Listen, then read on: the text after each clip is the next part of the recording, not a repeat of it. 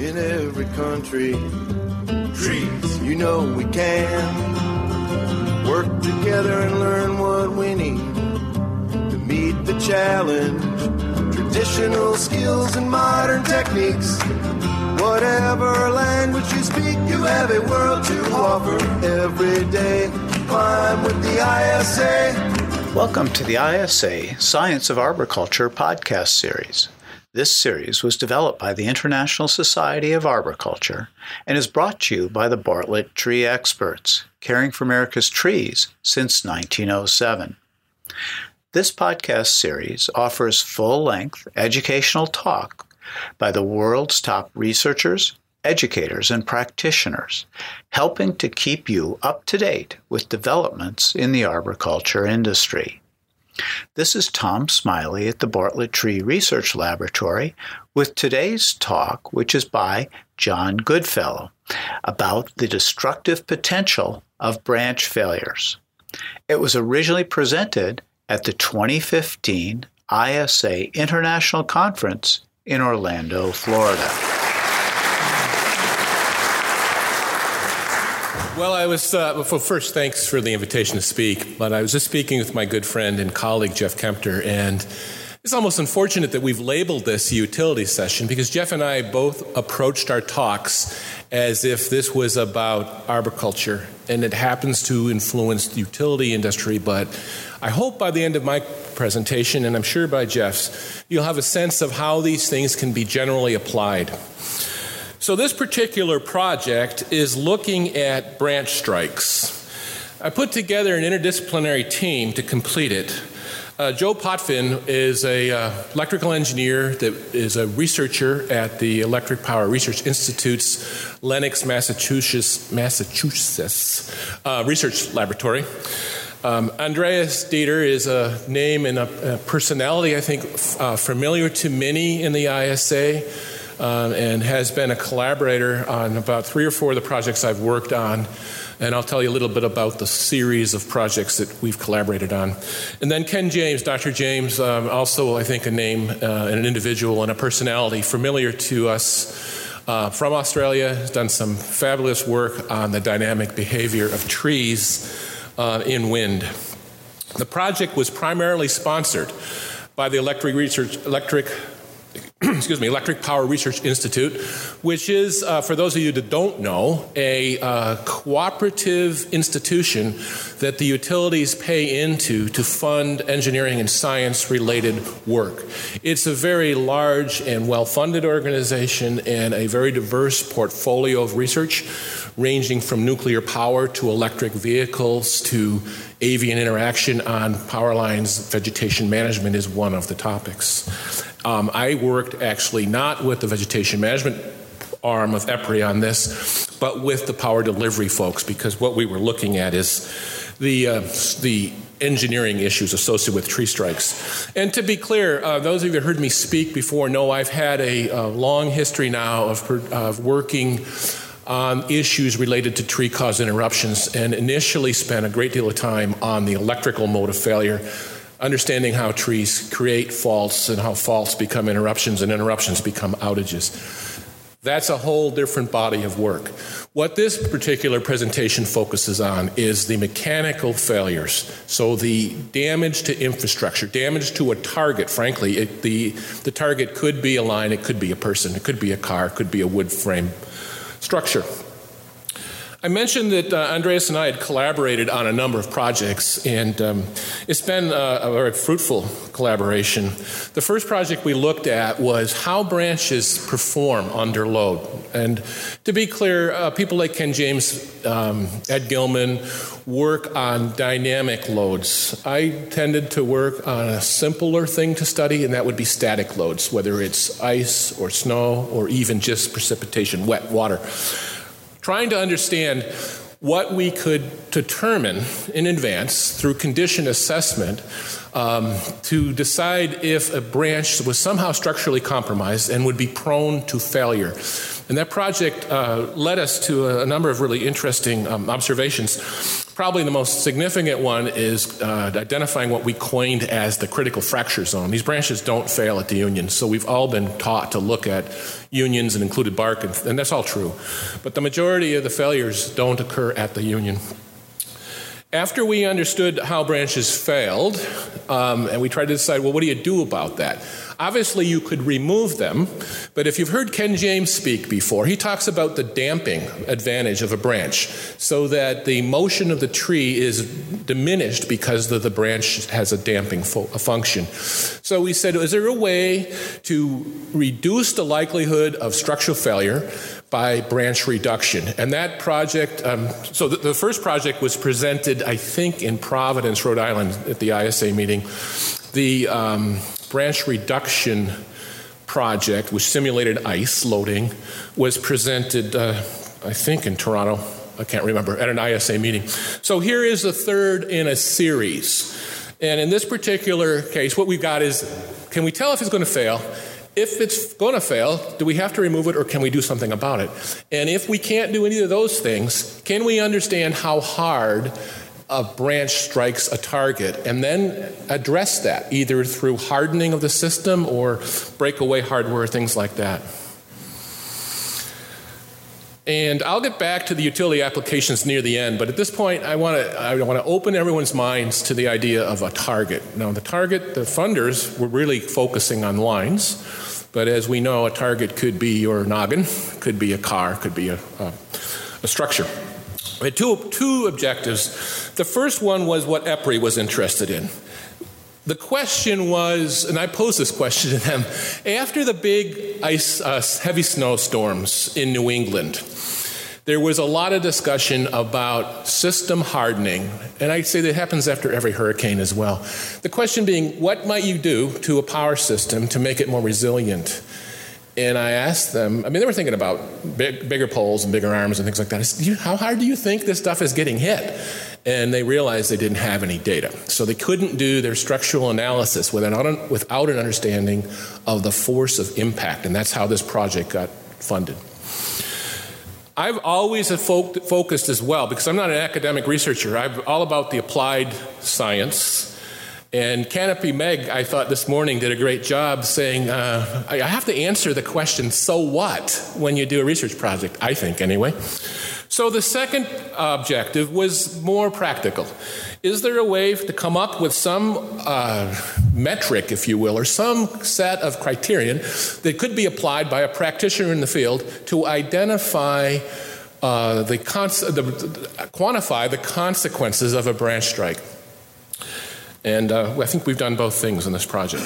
So, this is the equation that we're familiar with. Even before the ISA tree risk assessment uh, BMP came out, those uh, utility foresters that have been involved with herbicide applications recognize a variant of this when we talk about LD50s and, and frequency or likelihood of exposure of applicators and, and the public. But the standard risk equation has two pieces. In the ISA tree risk assessment, the first two pieces have to do with first, will the branch or tree fail?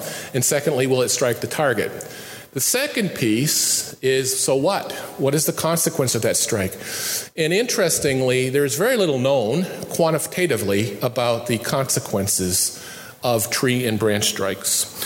And so that's uh, why we went after this. So let's talk about the consequences for a minute. I, as I've mentioned, it was a utility funded project, and those are the kinds of things that are uh, of interest to the utility. So you have a loss of reliability, you have structural damage, you have the potential for wires down and hot and public exposure to, to serious risk, you have the risk of wildfires. But also, substitute the target and think about a person. You could have just a, a light knock on the head. You could have contusion. You could have concussion. You could have a fatality. If you think about a vehicle, it could be just a glancing blow, a scratch. It could be like hail damage. It could be um, a serious strike and, and uh, serious body work, or it could total the car. You could go down the same range of consequences to, say, a wood frame structure where a branch or tree glances off the roof or damages the shingles or pierces the roof or splits right down through the middle of the house. So um, there was very little known about that. And so we went to the literature to see if that really was true. And, and here are the areas uh, that we looked at. So allometry basically is about the structure and form of trees. And why would we interest, be interested in that? Well, um, the distribution of mass through the crown is a big consideration when you think about the consequences. Uh, we'll talk about uh, potential kinetic energy here in a little bit, but the higher the mass is, the more energy available to the target. We also looked at the stability structures to think about uh, where the branches were failing and how they were failing. Why would we look at carbon sequestration and biomass? Again, because the mass distribution in a tree. Turns out there's not a lot out there um, on the mass or weight distribution in the crowns of trees. Um, Andreas had done a fair amount of work on uh, takedowns, tree removals, arborist working loads. And so that's dynamic loads of trees, but also has a static component. And some of that work was quite useful for us. Forestry operations, you know, the weights of wood, we, did, we got a fair amount of information from helicopter logging. Um, engineering properties of wood, and then the consequences of strike. So we did a fairly extensive literature review, um, and and uh, one of the takeaways from that is there is very little quantitative information on how hard um, a branch or a tree would hit anything. It's all anecdotal. So, um, you know, we all go to these meetings and we see these pictures of trees through houses and trees, trees, um, trees through cars. And this is my wimpy little branch, and it's the only storm porn you're going to see. Um, but why, why did I focus on branches? Well, for a couple of reasons whole tree failures, I mean, at some point, you know, you're going to get hit really hard and dead is dead or, or damaged is damaged. But somewhere in a smaller size piece, there's a, a balance between risk and cost. We also um, know now, and this came through loud and clear, there was a biomechanics researcher summer, summit at the Morton Arboretum three or four years ago. Practitioners in the audience told the researchers loud and clear that it's really interesting you're working on these whole tree failures and it's important, but you know, five to one branch failures are the issue. And we now have data from places like, um, I think it's Singapore or Hong Kong, that pretty much confirms that. So the majority of the problems are branch failures, not whole tree failures, but very little work's been done on the branches. And as I said, the um, branch failures might and might be survivable. So now we're going to get into the experimental design. So we used two species. This work was all done at Biomechanics Week number two, which was in 2013.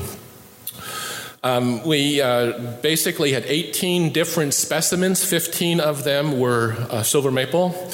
If you look at the uh, narrative, this is the only place you're going to have English uh, numbers, metrics. Everything else is going to be in metrics. So um, we were working with trees, branches, excuse me. Silver maple were three to seven inch diameter on the butt end, and the, the London planes were a little bit bigger.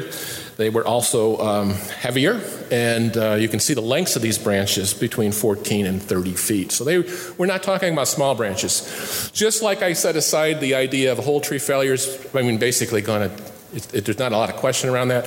Really small branches are probably not something to worry about very much. So we picked branches of a size we thought there was something uh, important to us on. Now, here's an example of the synergy that came from Tree Biomechanics Week. What we thought about when we, we developed that week was to bring researchers in and we could just bounce ideas off each other. So I had designed the experiment, and um, I wasn't sure how I was going to get the. I mean, we're going to harvest branches. Well, it turns out that Jake, this is a this is his experiment as well. He was that's not how he prunes a tree. he was damaging these trees to simulate ice storm damage with the idea of returning to Biomechanics Week, the research site, and look at the tree response to that kind of damage and how you could do restoration pruning.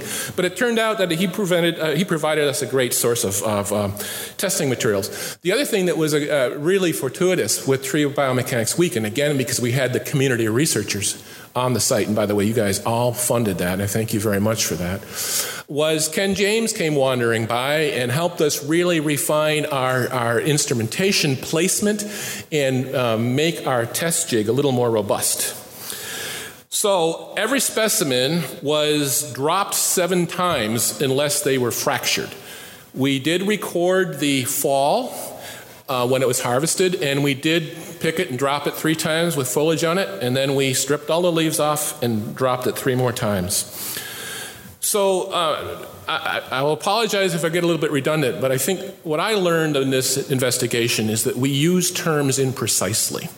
And so um, I'm going to just keep uh, reminding you that force is different than momentum, and energy is different than force, and acceleration is different than velocity. So the sequence that happens is at rest, the branch represents potential energy. It has mass and it has a distance above a target, and you can get to the velocity by measuring the rate of acceleration. As it falls, it accelerates. Now, drag comes into the picture, and at the point just before impact, this mass in motion has kinetic energy. What happens next is the, the, the branch slows down on impact, but more importantly, and this was a hard thing for me to get, get my head, head around, more importantly, it's the momentum transfer and the the increase in momentum of the target that tells the story, how the target re- behaves. And um, it's the transfer back uh, from the branch to the, to the target that's important, and the rate at which that happens. So um, I shifted the whole thinking. I thought, well, I'm going to really get into what these branches are doing, what forces the branches are, and it's really about the target, and the branch is just the input. So then we had to, once we realized that, we had to figure out, well, what can we do? We can't put people in, in the way. We can't build a power line and put a span of wire because it has different mass and different tensions and different lengths.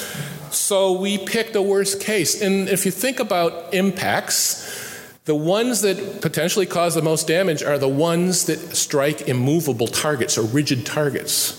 And we'll explain in a little bit why that is. Um, basically, though, the target doesn't disperse the energy over time. It's all at once, the peak is very high. So we picked a well casing. This is the test jig right here. Um, it has equipment on it. I'll show you that in a minute. And those blue and white poles are range poles we use for scaling purposes in the photography because we're measuring uh, velocity and acceleration. So you can see the yellow arrow, arrows are used for the camera. We use a high speed video camera. Um, let's see. So these are half meter bands, so we can measure the rate at which this visual target, we had a couple of these visual targets, went past the scale in the frame.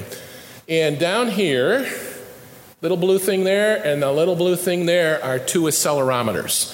So we can measure the uh, rate of acceleration and deceleration on impact. So I had to figure out how far to drop these things from. Well, um, I've done a number of studies now for utilities, and I can tell you that the, the canopies are much lower than I think people think about. Just like we all remember the big, messy whole tree failures that destroy three phase lines or flatten cars, um, we remember the big, tall stands, the big trees. But when you look at all trees, you look at the forest, the uh, canopy heights are much lower. So, um, what I did was I said, okay, the distribution system is up there at 8 to 10 meters above the ground, and the canopies are another 8 beyond that. So I, I, picked 7 meter drops. So these are like 20 plus feet, 22 feet drops. A couple things there. It doesn't sound like very much, but the drop point is measured from where the branch was cut. And so these 14 to 30 foot branches go from that 20 feet up really. Those are the, those are the kinds of branches we're talking about. All right, there's, there's a still image of a test in progress. Uh, I have some videos I'm going to show you here in a moment, but I'll just point out a couple things so you have an idea of what we're actually doing. There's those visual targets on the branch. Here's my visual references. Here you can't see the accelerometers. Um, we picked them and dropped them from a controlled height. Did it 86 times. It's actually kind of fun. So let's look at what happens. See if I can get the cursor here. And I go here. Whoops. That's Jake right there. Dr. Miesbauer, he's harvesting specimens. He's creating ice damaged trees. So we had that file. Data from the accelerometers. Pretty interesting. So um, this is that fall you just saw.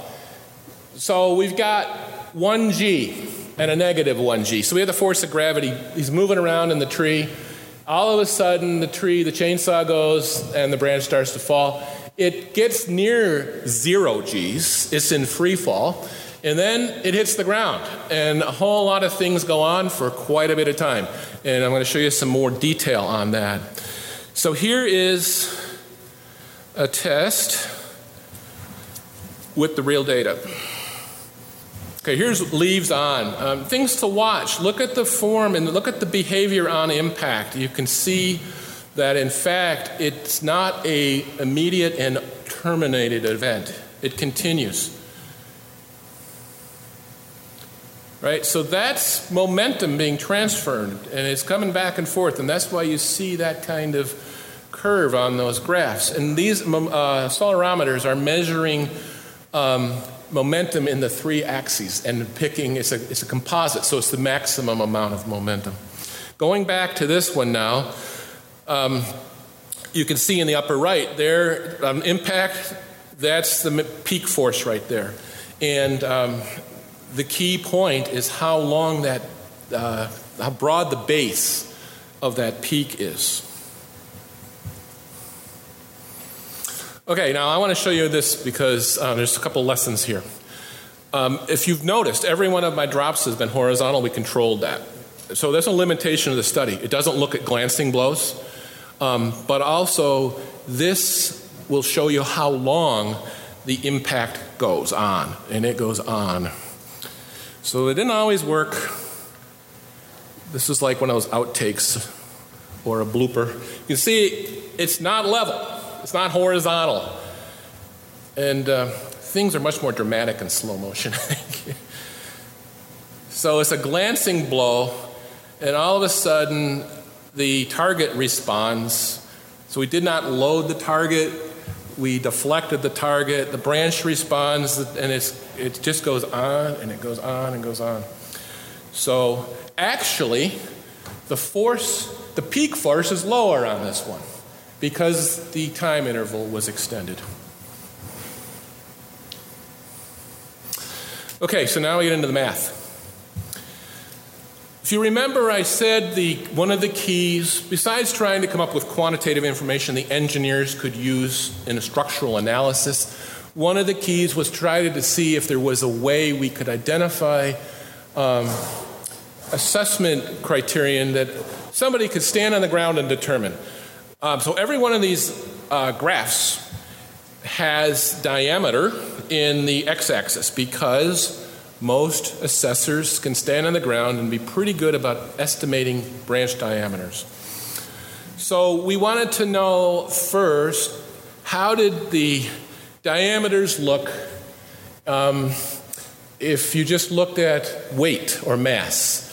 And not surprisingly, there's a relationship between the diameter and the mass. And, and actually, when you think about the geometry, the, um, the volume or cross sectional area relationship to diameter, um, mass goes up much faster than diameter. So it's not a linear relationship.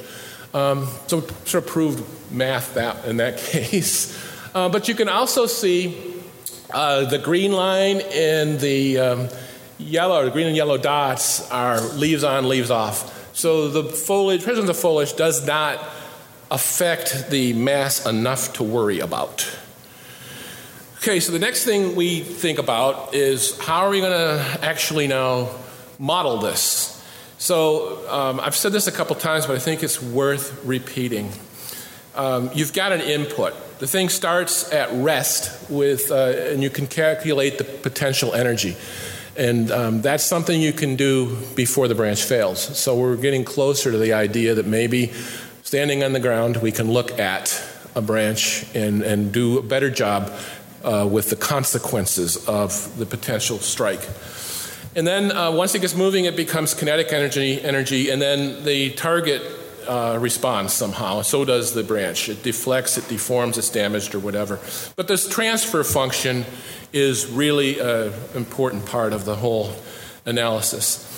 So let's look at the accelerometer data. This is sitting on the branch. So this is what the branch experiences.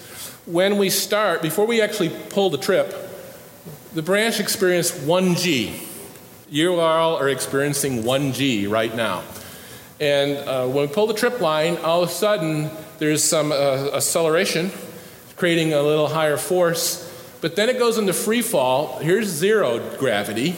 So it doesn't get to this, it does, it, there's drag, right? So it's not accelerating at the, the uh, acceleration constant of gravity. It's accelerating a little slower. So you have some positive g force, but not much. And then there's an impact. But in this case, first the secondary branches hit, and then the main stem hits, and out it goes. And here you can see we've got 13 g's of force. So make the math easy. If it's 100 pounds or 100 kilograms, if you prefer metric or English measures, just multiply by 13, and that's the equivalent weight that the target experiences in this particular case. It's not insignificant. So here's the, the uh, other accelerometer, and it's sitting there at 1g because that's the, the constant for gravity, and the branch is falling, but it doesn't know it and then it gets hit, and there's a spike. And then there's oscillation. It rings like a bell and is dispersing that energy. And the broader the base, the lower the peak. This one happens to be just about the same. We saw them as high as 20 Gs. So, again, if you had 100 pounds of branch, you have one ton equivalent weight on the target. That puts it in context. It's, it's pretty significant. I mean, it would hurt. It would hurt you so here they are as pairs, and we kind of looked at that again. Um, so we spent a lot of time on it, but um, we pulled the trip, and this is the accelerometer on the branch, and this is what happens to the, uh, the target. And the target, again, is the most important one. So, so we know there's a relationship between the diameter of the branch and the mass and so the next question is, well, can we? Can, does that turn into uh, get us? Does it get us closer to force? Okay, so force is we know that we we know the mass thing. We can estimate the height. So we're looking now at, at the rate of acceleration. None of these branches reach terminal velocity. They didn't fall far enough, and I don't think in any case, given any tree height, um, that your branch will reach terminal velocity. What that means is they're accelerating, but the rate of acceleration is slowing. And if we do the math here, you can see that potential energy is the theoretical energy given the acceleration constant. But what we really got was kinetic energy immediately before impact, and the difference there is drag. So then you have to ask yourself, how do we, what's the influence of foliage? What's the influence of drag? And I should go back, these R squares are pretty high. So this one says there's a relationship between the at rest branch and the kinetic energy available just before impact. So you can look at the at rest branch and infer the energy um, prior to impact. So, what about the seasonal variation? Because now we're looking at the, the energy as it's expressed as just before impact.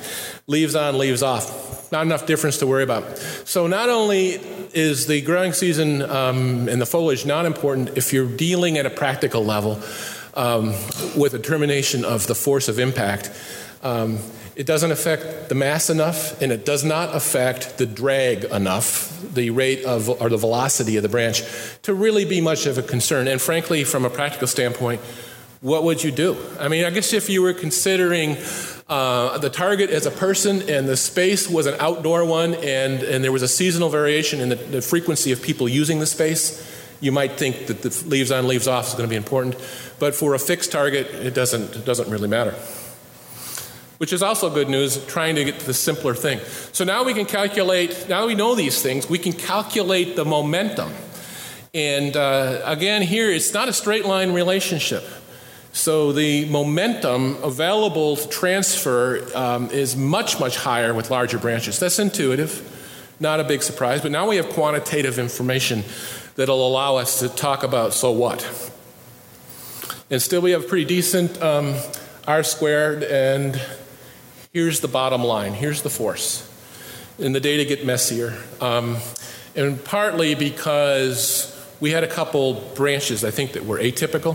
But if you look at, again, the bottom, or the x axis is diameter. This is in centimeters, but we're really looking at pretty good clustering around that line up to about four, five, six inch butts. Above that point, it starts to go haywire. But above that point, you've got a lot of force, and it may not be survivable at all. So, um, what we have now is uh, uh, quantitative data that we've given the engineers. They can think about the implications of a force on a catenary curve, a span of conductor, and determine um, what they might do about that. So I mentioned uh, in that one example that went badly that um, we didn't look at glancing blows. And uh, so we didn't, it, it's, it's an important observation. It's, important to acknowledge that. The good news is it would be a lower force. So again, we've got a worst case. Um, we didn't consider um, branches that remain attached, sweeps. Now, they would be lower as well. They would not be moving as fast. They would accelerate at a slower rate. The velocities would be lower. And in fact, in fact, if they're still attached, the effective mass would be smaller. And of course, we didn't look at whole tree failures. So, what do my clients do with this? well, I think we demonstrate that diameter is a good proxy for the weight, and that an observer can um, measure the height. And now we know enough about the rate of acceleration that with those three pieces of information, we can uh, come up with a force. And what we need to then say is what of these, the, how long the force, the period of the force, and the peak force, and turn that into a consequence. So um, I, am optimistic that we, that that practical aspect was solved. Uh, what EPRI has now, um, and what we as an industry have, is an ability to include um, more quantitative basis for a consequence discussion in our um, risk assessments. We also, I think, can develop um, a scoring criterion for consequence. This is an area in the existing BMP that's probably the weakest, in my opinion. I mean, there's a lot of work that's been done on how, how predicting the likelihood of a tree failure. Lots and lots of work on that it's pretty straightforward to look at the likelihood of a target impact because you're dealing with the uh, geometry, basically, and the presence of the target or not. But the consequences in the BMP are uh, just generally stated. And what I'm hopeful of is that we can um, and take, take that and, and make it more specific. I'll get to that point again in a moment. So, so I blew past that first slide. Let me, let me tell you what it really, really says is for the existing overhead utility system, we can work with that. Now that we know how hard things will get hit, the targets will behave differently. Older copper wire, annealed wire, can't survive the strikes like the ACSR can. So we can develop things like that.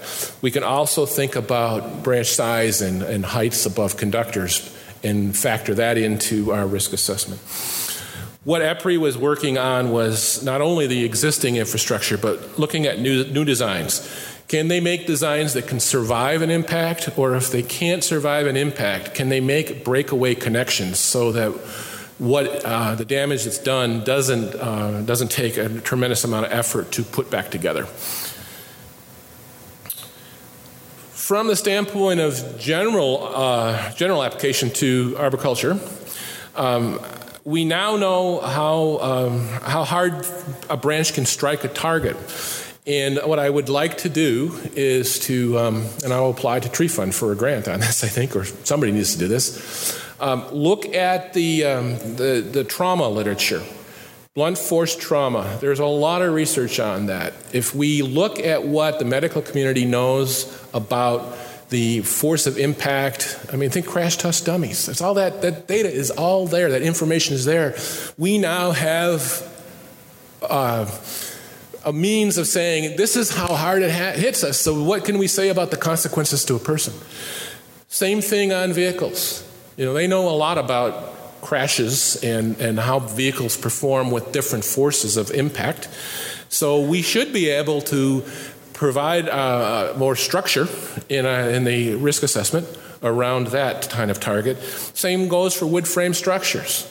There's a, a whole wealth of information, uh, structural engineering on loads, and uh, we now just have to take our data on the force of impact, apply it to these other kinds of targets, and I think we can come up with a much better way to come up with consequences.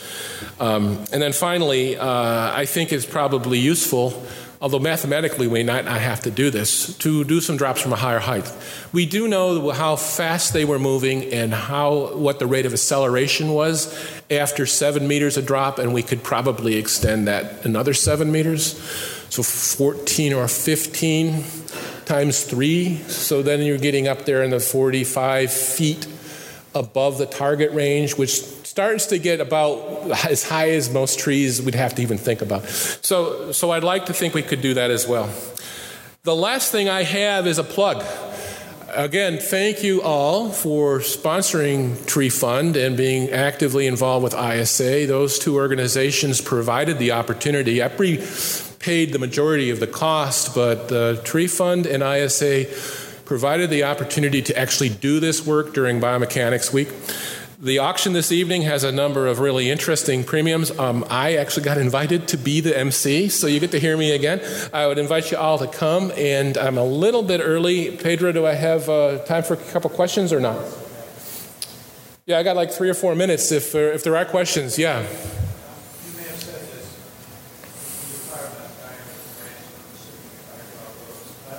Yeah, the butt end.